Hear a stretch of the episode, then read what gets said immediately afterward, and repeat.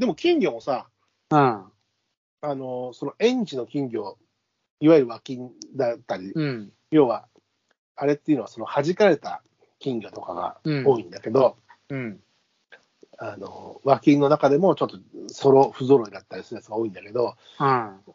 金魚の本作った時にも、でもそういう中からすごく長生きしたやつが結構、あの、ニュースになったりして、最大あ金魚の博士みたいな人の話聞いたら、26年ぐらいか生きたやつがいるって言ってたかな、でかくなあ、って。マジか。あ、そう、でかくなる、あのーでかくなるやつはなるよね。なる、友達とかにもさ、これ、え、前の夏の祭りで撮ったやつだよみたいなのがさ、うん。なんかさ、え、ちょっとしたタイですか みたいな、でかいやつがさほんとほんと。なるじゃない。うんあれがさ、なかなかこう、レアで、あれを探して写真撮ろうにかして取材させてもらおうって話があって、ちょっいとやね、死んじゃったねよってのもあってさ、ほんとびっくりするぐらいでかくなった。これ、うちこれ、のあはんそう時でのもやなかつっみたたけいなどや。つ。うん。ういるよ、手のひら余裕で超えてくやつがいるからん。ね。いやー、もうほんとほんと。 20年ものとか。びっくりするよね。ねうちのはなんか、昔うんあれそんなに長生きしない、まあでも何年生きたかな、まあ結構生きたけど、水槽で飼ってたの。水槽で飼ってた。うちのね、母の実家、千長になったんだけど、うん。そこん家ではね、まあ、寝高とかいろいろ飼ってたんだけど、水槽でも。うんでそそういう金魚をね、あそこ、あの、庭にさ、防火水槽があって、一種のおううん。防火水槽で飼ってて、おうもう一人の親戚ん家は、その、外に古い洗濯機が置きっぱなしになっていて、うん。二層昔だから二層式のね、うんで、新しい洗濯機はそのまま洗濯機だけど、古い洗濯機は、その水草入って、 め金魚か ぐ水槽となっていたんだよ、親戚ん家で。洗濯機が。あの、なかなちょっかと、ちょっとロバさんに見たんだけ斬ど、斬新。新でなも斬、新な金魚鉢じゃん。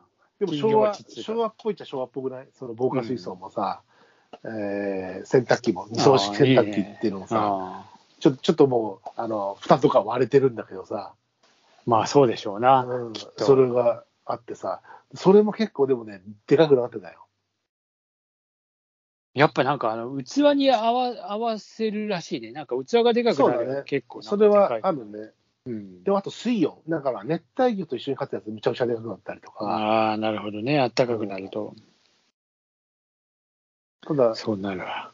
知り合いんちは、あれも春になるとさ、うん産卵するんだけど、あの、オスがさ、朝起きたら知り合いんちでね、お前何年か、2年、毎年あるらしいんだけど、はあの水槽が白濁していて、うん。もう酸それによる酸欠で、ぷかはっはっはっってし息も絶え絶えになってて、う慌てて水変えてやったらしいんだけど、うん。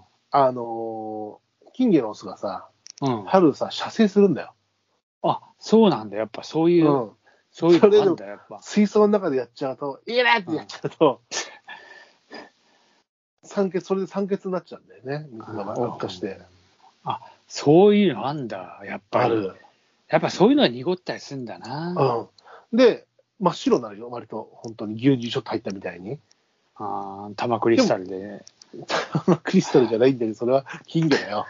あ違うどの玉クリスタルでちょっと、至らぬ、あれだったな。でも、その友人知能はちゃんとそれであの産卵もして、うん。卵、あの、稚魚帰って。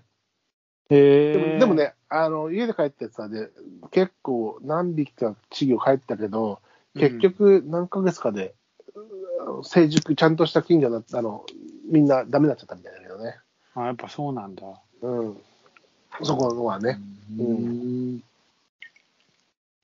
あなんかでもうちの金魚もなんか卵っぽいの産んでてでも全然帰らなかったような気がするな、まあ、気がつかないとさ、その、うんまんまになっちゃったり、で、ほっとくとさ、やっぱ食べられちゃうからさ、やっぱそういうあれがあるんだよね、うん、共食いっていうかさ、しちゃうからさ。うんうんうん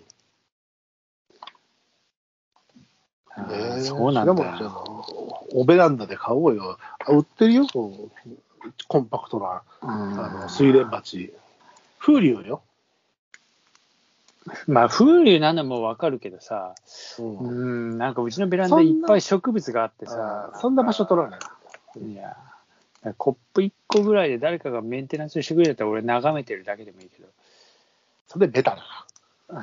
あーベタベタなことを言うなんて。あるいは金、あるあるいは金、金魚もね、本当はそういう小さい鉢で、ボール、ボールでね、飼って、あの、2日にいっぱいとか水変えるだけでね、金魚博士が言ってたけど、そうやって飼うのああ、そういう、そうだ。方法もあるらしい昔なんか、ちっちゃい頃、うちの前の川でメダカ取ってきて、うんで、中に、あ、これ、水草やってやろうっつって、なんかさ、あうの、んペットボトルじゃなくて、昔、あの、ほら、えーっと、す1リットルのでっかいスプライトとかのさ、知っ瓶てる瓶、瓶。ああるよ、知ってる、覚えてるよ。あれにぶち込んで、なんか育ててやろうと思って、うん。うん、だから次の日全部死んでた。知ってた。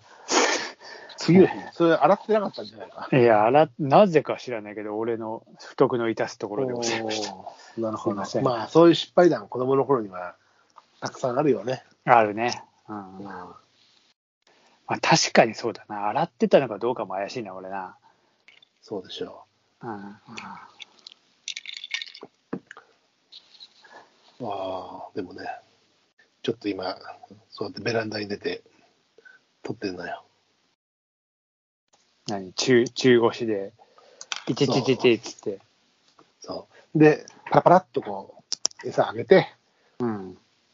しばらく5分ぐらいじーっと我慢してると浮いてくるから、で、こう、すーっと上がってきて、来たーっつって見て、動いちゃダメだーと思って。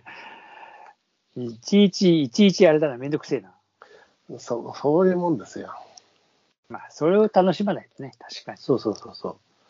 そう、前はね、あとね、ほら、1階だ、一軒家の1階で置いてた時はね、なんかね、うん。その鉢の中にね、多分水を飲みに来たハクビシンかなんかがね、うん。あの、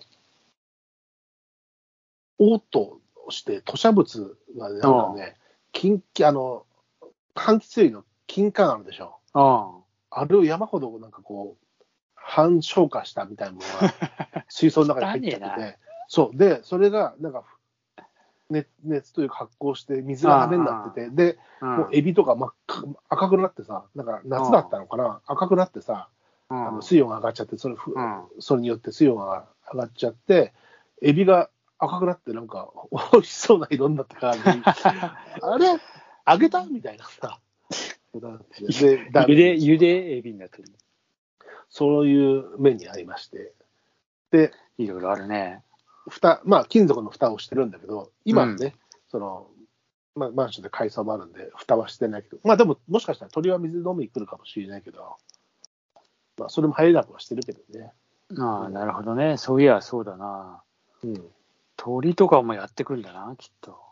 まあ、鳥が電水書飲むバぐトらいのとかやってくるんじゃない電書バトとか。あ伝承バトみたいなやつ、たまに足に輪っかついたやつとかもいるからね。ドバトであそう同じドバトでも。うんへえ。なんかそう、伝書バトとかな、なんかさ、鳩飼ってるうちとか、うん。ああの、の今このは間あもっうたよ。なんかさ、この前どっかでロケ行った時に、あーっつって、これはきっとそうだっつって、その、要はさ、2階の間、2階とか、その、ちょっと上とかにさ、それっぽい窓みたいなさ、うんああるじゃん。うん。鳩飼って、なんかう、うなんかちっちゃい頃そういうのも結構いたけど、今あんまり見ねえな、そういうの。新沼賢人地じゃないあきっとそうだな。うん。いやつ、そうだよ、きっと。や、狛江にもあったんだよ、その家が、そういう家が。まあ、あったよ。よね。うちの田舎だってあったもんだって。割と、割と世田谷通りからちょっと入ったところにあって、うんうんただね、ちょっと数2、3年前から建て替えをした後、多分、うん。その、にえー、なくなったんじゃないかなと思って、建て替えをされてね、それまではね、結構な量のやつが出入りしてやってたよ。へえ。うんあれってさ、伝書バトだよね、きっと、なんかそういうのって。電書場と、電書場、電書には使わないけど、多分大会とかあるんだよね。なんかあるでしょそうどそっかうそうそうどっかに持ってって、そう一斉に飛ばして住宅に帰ってくる、なんかそのうんデータを、レースっていうか、データを取るっていうか、何日目に帰ってき昔たさそういうイベントっていうかあるみたいで、その世界、俺も詳しくないけど。そういう漫画あったよね。